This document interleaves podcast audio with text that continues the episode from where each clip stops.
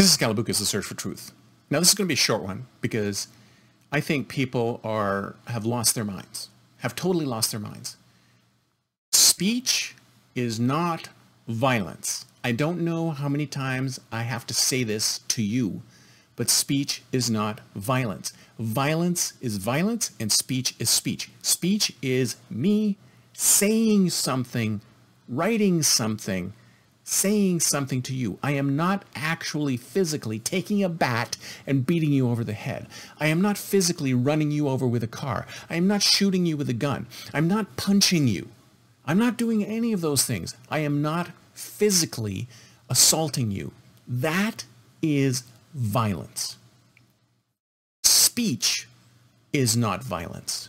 Speech cannot be violence because those are two completely different things. Violence is physical. Speech is mental. The only time anyone should be hurt by speech is when they hurt themselves by speech. Because I can say whatever I want to say. I can say whatever I want to say. But every time I say, no matter what I say, even if I say the most vile, heinous things to you, I am not causing you any violence. I'm not causing you any pain. You don't feel pain. I could be screaming at you at the top of my lungs without a mask on, and I'm still not causing you any pain. You know why? Because I am not being violent. Violence is physical, okay? But some people feel that speech is violence. Well, why do you feel speech is violent? Well, because you feel hurt. Oh my God, he called me a bad name. He called me a horrible name. Oh my God. Who do you think is hurting? Who do you think is making this person hurt by being called a bad name, right? They are. You know, it doesn't matter what people say to you. Sticks and stones will break your bones, but names will never hurt you. You know why? Because names are not violence. Name calling is not violence. Speech is not violence. You can interpret it as violence. You can have speech coming at you and you don't like the sound of this speech and you're allowing it to hurt you. You're allowing it to affect you. You're allowing it to drive your emotions. You're allowing it to make you angry. I mean, how many times have you heard from narcissistic personalities, you made me do this? You made me hit you. You made me get angry. You made me do this. You made me do that. No one can make anybody do this or do anything that they don't want to do unless it's under threat of violence. But free speech is not threat of violence. Free speech is speech. Speech is speech.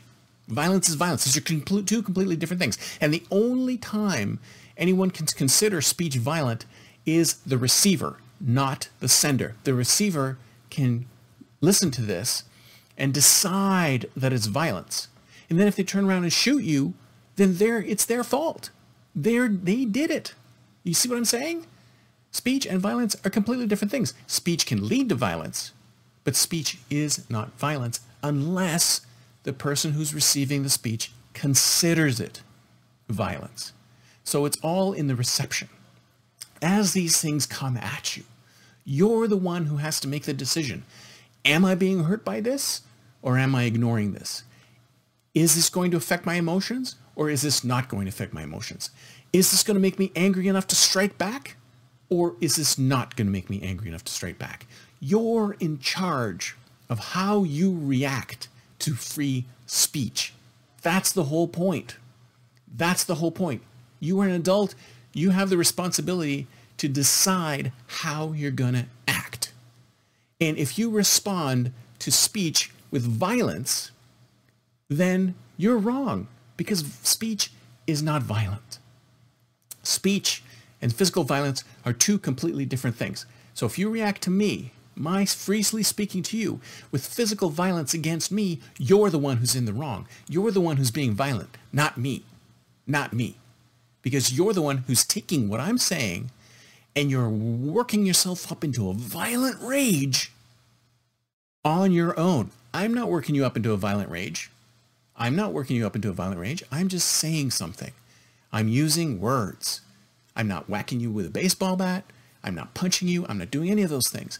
You're doing it to yourself. You're working yourself up into a rage. You're working your own emotions into this rage. And if you perform violence, it's all your fault because you did it to yourself.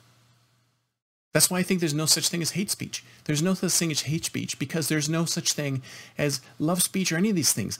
Speech is speech. Speech is speech, and it's the person who receives the speech who decides what it is. That's why the reality is that the person who's doing the hate speech, they're not being violent.